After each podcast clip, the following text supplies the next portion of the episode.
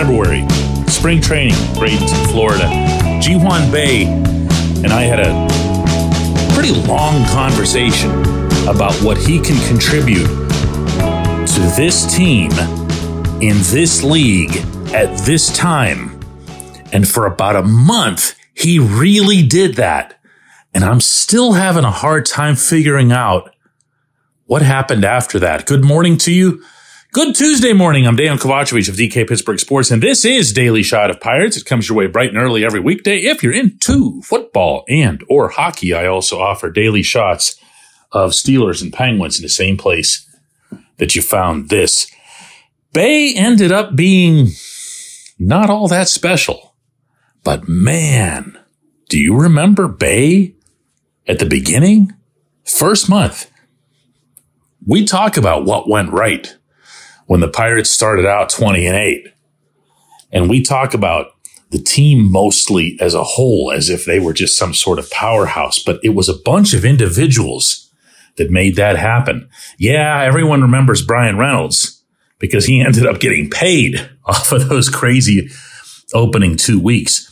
But if you go back to Bae and you go back to what he did in April and May, this was an impact player across the board. 605 OPS in April, but that soared to 751 in May.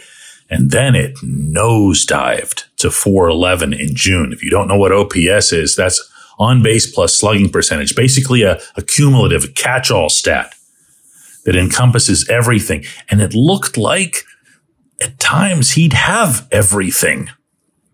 Remember the two big bombs in April a walk off at PNC Park before that, a big one at Fenway Park. You're thinking, man, he's even got some pop. And you saw the almost automatic ability to steal bases. I mean, he would get on first and you were just considering it to be a double, maybe even a triple. If he'd get another one. Nine steals in April, four more in May.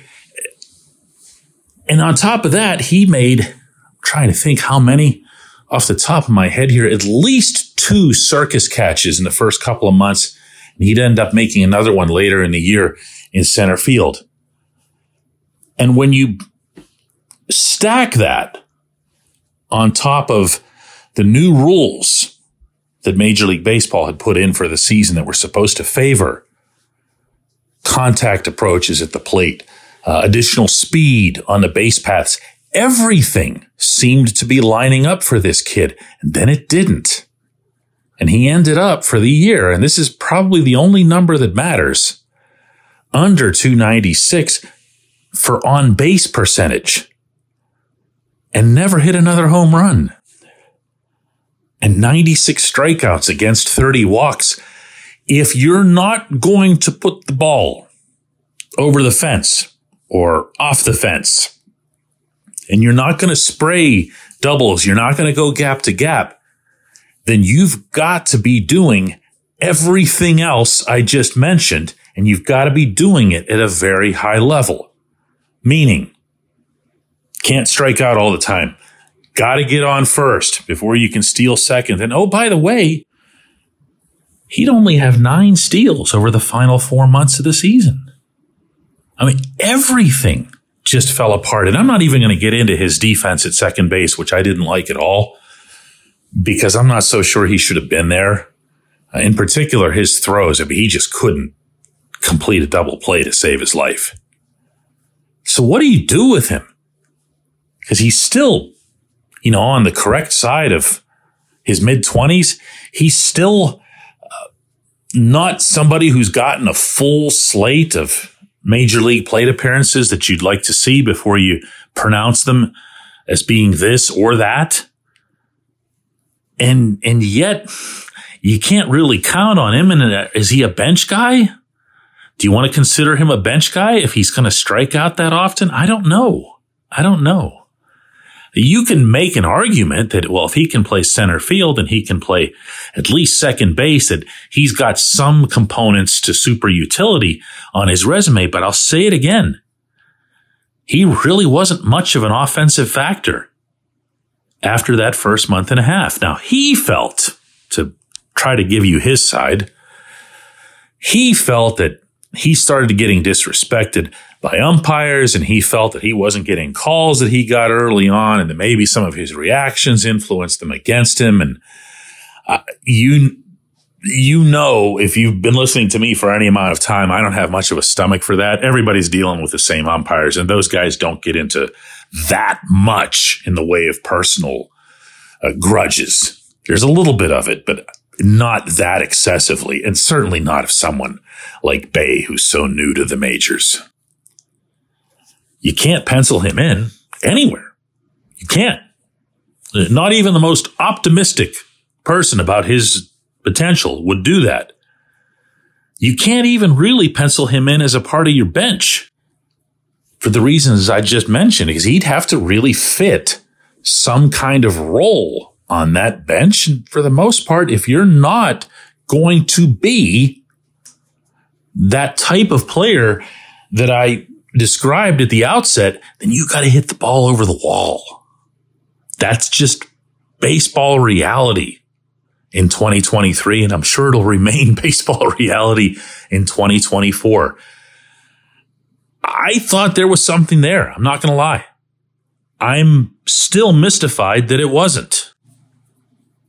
One more shot, one more uh, good, serious look in Bradenton should tell the tale. I, I, really believe that. I think he's somebody who can come in into a spring training setting with a specific set of guidelines from the coaching staff and follow through on that and say, listen, I've made some of these adjustments. This is what I'm doing at the plate to not swing and miss as much. This is what I'm doing to work more walks. This is what I'm doing to get back to that uh, incredible steals rate that I had last year. If he can show that, regardless of the competition, regardless of the setting, then I think he can open some eyes again. But man, it's been a while. When we come back, J1Q.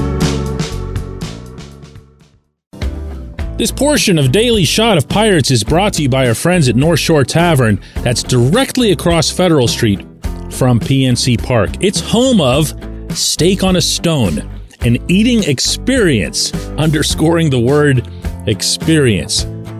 The steak is brought to you partially cooked on an 800 degree stone, and you do the rest. It's a ton of fun, it's a great meal, and it's a baseball atmosphere like no other in Pittsburgh. North Shore Tavern, right across Federal Street from PNC Park. Your front door, your car, your bike, your computer, your gun. Safety is a habit. Every day you lock and secure your home and everything you want to keep safe. Gun safety and responsible storage are no different and the best way to help prevent accidents, misuse, and theft. If you have a firearm, own it, respect it, and secure it. Visit projectchildsafe.org, brought to you by the National Shooting Sports Foundation and the Bureau of Justice Assistance.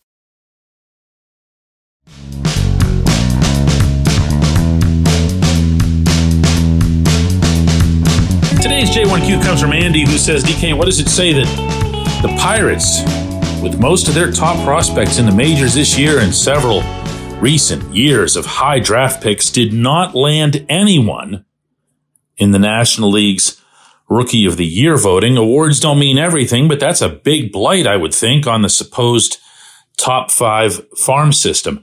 See, you, Andy, are my spirit animal for this particular episode. This is what I'm always getting at when it comes to prospects because they will be evaluated and ranked. And then they get to the majors and it's like, poof, they're gone. Everyone stops with the evaluating and the ranking. Why? Well, I mean, they made it. So now they're just another big leaguer but I'm still kind of interested in that because that's the point of the exercise. That's why you're in the minors. That's why you're playing baseball so that you can succeed at the only level where it counts. Now, where the Pirates are concerned, you know, Henry Davis came up, started well, didn't finish well. Endy Rodriguez came up, he, he started a little slow, then got going, and then just kind of flatlined toward the end.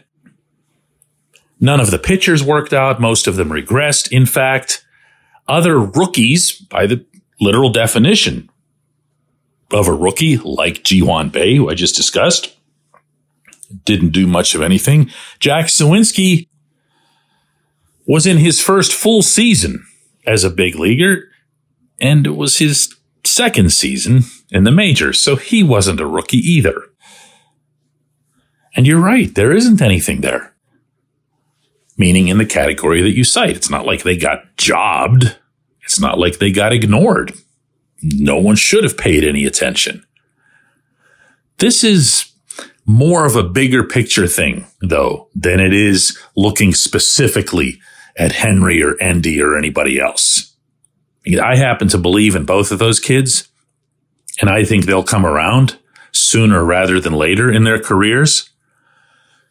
But when you're taking the deliberate approach that ownership and this front office did four years ago, when you're tearing it all down and trading away all your veterans for prospects, you're putting everything that you have, and this is the right thing to do, into the draft, into Latin American acquisition, into other forms of acquisition.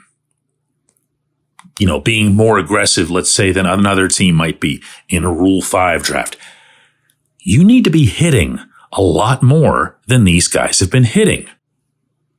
And I'm sure that's what you're actually getting at, which is, is there something systemic that isn't clicking?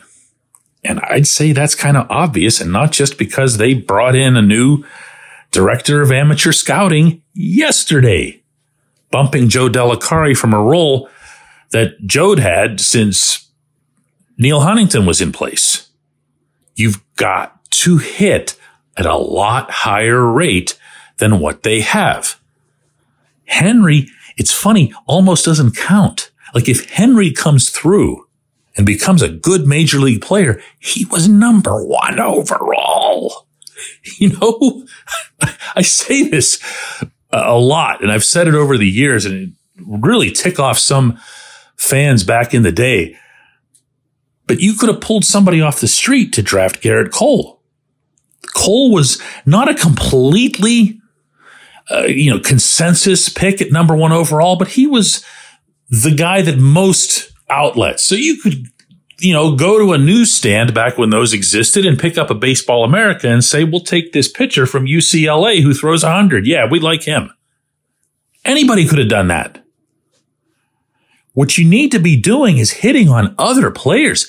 When you talk about the teams that are hitting at a higher rate, notably, you know this is the one I'm going to mention, the Braves, look through their various backgrounds, meaning the prospects, the kids that they've acquired, how they've gotten them, how they've put them through their system, and where they came from. You'll see that they hit on everything, meaning the processes, because they know what they're doing. The Rays know what they're doing in this regard. There are a lot of teams that do. One of them that actually doesn't get enough credit for it is the Dodgers because they have the zillion dollar payroll, but they also happen to be very good at this thing. The Pirates unquestionably are not. I appreciate the question. I appreciate everybody listening to Daily Shot of Pirates. Going to do another one of these tomorrow.